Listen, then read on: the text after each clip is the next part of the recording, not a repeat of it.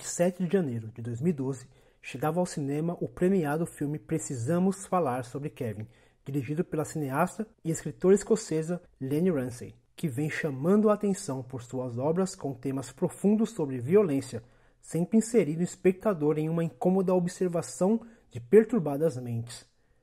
Graças à sua formação como fotógrafa, Lenny Ramsay se destaca por seu talento em compor imagens carregadas de sentimentos de dor, angústia e, claro, de violência. Em Precisamos Falar sobre Kevin, a diretora utiliza-se de seu talento imagético para extrair o máximo de tensão por meio das imagens por suas lentes captadas.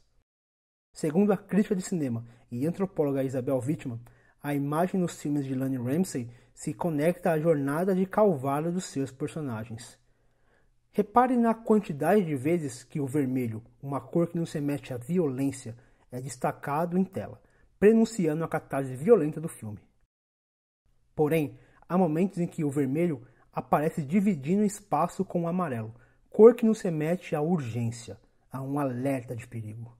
É como se a diretora quisesse nos avisar, durante o filme todo, sobre a violência contida na personalidade de Kevin.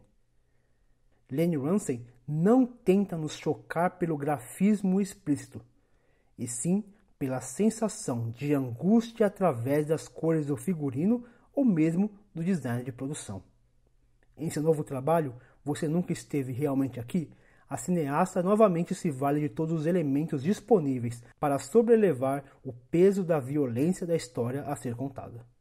No filme, acompanhamos Joy, um veterano de guerra que ganha vida resgatando escravas sexuais presas em cativeiros, utilizando métodos brutais contra os responsáveis. Lembra que comentamos no começo do vídeo sobre as cores vermelhas e amarelas e a relação de violência e alerta entre elas? Pois bem, agora observe o pôster desse filme.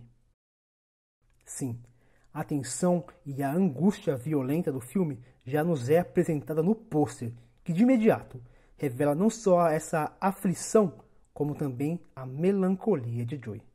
O filme se inicia com um personagem que de momento não sabemos quem é, sendo sufocado por uma sacola plástica. Atenção advém do fato de observarmos a angústia do personagem, principalmente pelo som da respiração que não vem e também por não sabermos de quem se trata, o que torna a cena ainda mais angustiante.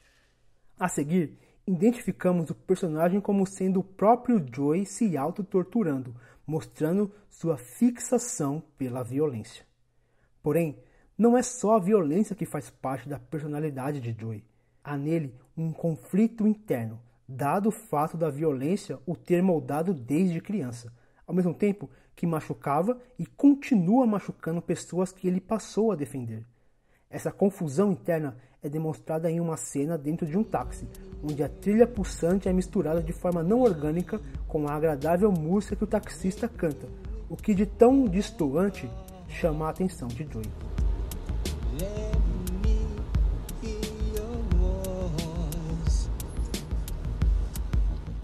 O que Lenny Ramsey quer nos mostrar é que Joy não é violento para o seu bel prazer.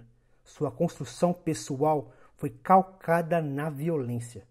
Suas cicatrizes servem como marca ou um selo que o relembra de todos os atos violentos a ele imposto. E a diretora faz questão de nos mostrar isso com diversos closes nas tais marcas. Tal violência é tão enraizada em Joey que ele acaba por demonstrá-la mesmo em situações cotidianas. Repare, por exemplo, na forma como ele arranca a folha do livro que está lendo. Isso revela a forma como Joey lida com seus problemas. Ele arranca fora, de forma brutal. Outro momento que revela a forma como Joey lida com seus conflitos acerca da violência e a dor que ela lhe causa é a cena onde o personagem se queixa pela ausência de jujubas verdes no escritório de seu implicador. no green ones. Light green. O uso da cor verde é geralmente associado com esperança. Logo, o incômodo de Joey é por saber que, mesmo ele lutando contra essa maldade cometida para com aquelas garotas, outras pessoas continuarão cometendo abusos não havendo esperanças desse ciclo de violência se encerrar. Porém, note o que ele faz quando encontra uma jujuba verde. Sim, ele esmaga, mas depois come a vermelha. Ele absorve aquilo que é violento. Ele simbolicamente se alimenta de violência. Lenny Ramsey, de maneira muito inteligente, nos mostra através das cores que Joe está sempre à beira do colapso. Vimos que em Precisamos Falar sobre Kevin, a diretora mesclar o vermelho e o amarelo para trazer uma sensação de alerta, de perigo. Agora, em Você Nunca Esteve Realmente Aqui, o amarelo volta a estar presente como um alerta a respeito do estado emocional de Joey e quais serão as consequências disso. Como vimos no começo do vídeo, Lani Ramsey não busca o choque pelo grafismo explícito. Por exemplo, no que talvez seja uma das cenas mais brutais do filme, a diretora opta por não filmá-la figurativamente falando.